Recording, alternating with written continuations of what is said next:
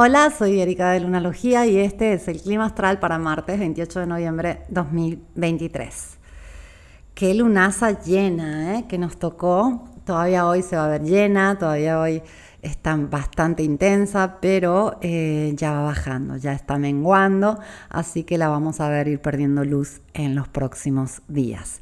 Transita aún por Géminis, en el signo en donde se llenó, hasta hoy por la noche. Pasa al signo de cáncer justo después de la medianoche en países como México, alrededor de las 3 de la mañana en países como Argentina, Uruguay y alrededor de las 7 de la mañana del miércoles en España. Y es particular este tránsito de la luna por Géminis porque va a este, enfatizar un tránsito que, acaba de este, pasar, una alineación entre Mercurio y em, Neptuno, que han hecho una cuadratura, ahora la luna transitando por Géminis se opone a Mercurio, cuadra a Neptuno, entonces puede traer de nuevo un poco de esa sensación de este, conectar con los sueños, conectar con lo onírico, conectar con la ilusión y con lo ideal. Y eh, esa sensación de que, bueno, es, ese ideal eh, está en un mundo De los arquetipos, de las ideas y hay que copiar de ahí, no se puede bajar ese ideal de forma perfecta, hay que tratar de imitarlo y entender que eh, vivimos en un mundo que este, no es perfecto. Y tenemos a Venus, eh, toda la semana también está haciendo algo bastante particular, está transitando muy cercana al nodo sur, se van a unir pronto y eh, el nodo sur tiene que ver con eh, el pasado, con, algo que ya fue. Y este contacto suele ser un poco extraño porque a veces son cosas que se van al pasado, en este caso cuestiones venusinas, relaciones, valores, dinero, etcétera, o son cosas que habían quedado en el pasado y ahora regresan. Eh, Venus en el grado 22 de Libra el día de hoy, pasando al 23, va en dirección a una cuadratura con Plutón, pero esto recién va a estar activo, este, recién va a ser perfeccionado el fin de semana, entonces va a ir subiendo esta este, cuadratura entre Venus y Plutón, que siempre suele ser un poco intensa en las relaciones, a veces en las finanzas. Pueden ser momentos donde hay gastos excesivos o donde llega eh, mucho dinero eh, inesperadamente. Pueden ser momentos donde eh, nos ponemos muy intensos en las relaciones o nos celan o, hay un tema así de drama, etc. Pero esto es para el fin de semana, va a ir subiendo. Por mientras podemos disfrutar de este, esta energía de Sagitario que es optimista. Tenemos a tres planetas ahí, está Marte eh, al comienzo del signo de Sagitario, está llegando al grado 3 de Sagitario, está el Sol pasando hoy eh, al grado 6 de Sagitario y tenemos a Mercurio también en el grado 26 de Sagitario. Y Sagitario es una flecha, el glifo de este signo es una flecha, es un arco que este, está eh, lanzando y eso nos hace pensar mucho en los propósitos, en, en cómo nuestra energía eh, va de alguna forma abriéndonos camino antes que nosotros.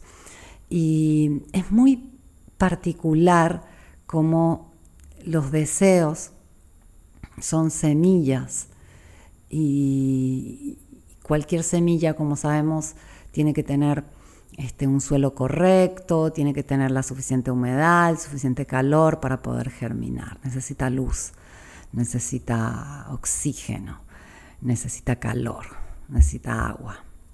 Y de la misma forma nuestros sueños. Pero lo indispensable es creer que eh, es posible. Yo tengo una experiencia muy este, bonita con una semilla de una planta que se llama plumeria.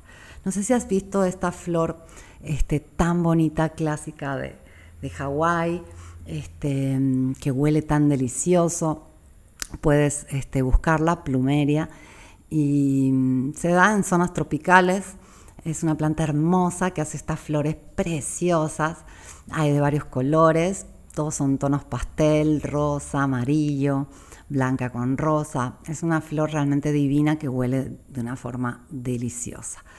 Y este, yo por muchos años pasaba por un lugar donde había un árbol de plumeria y trataba de este, ver si podía conseguir una semilla, porque yo quería el mismo tipo de flor, el mismo tipo de árbol. Hay varias este, versiones, hay, toda una serie de plumerias, cada una es particular. Entonces yo quería la misma y decía, necesito una semilla de este árbol y veía las vallas, pero estaban muy altas.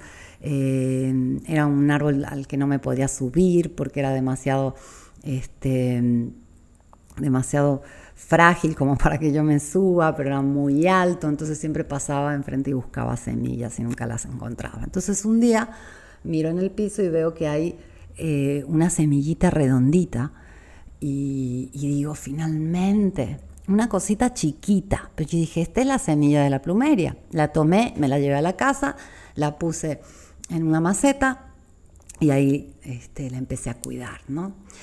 Y al tiempo, como a los dos, tres meses, ya salía y crecía hermosa una bebé de plumeria. Y yo toda feliz. Una semana o dos semanas después, eh, voy manejando y veo que hay una vaina de las semillas de la plumeria de este árbol que está abierta. Y llama muchísimo mi atención el hecho de que las semillas que se ven ahí son completamente diferentes de la semilla que yo planté. Entonces dije, ¿qué está creciendo? Ay, yo planté otra semilla pensando que era una plumeria. Y la cuidé con tanto amor y fui tan feliz de tener ahí una plumeria.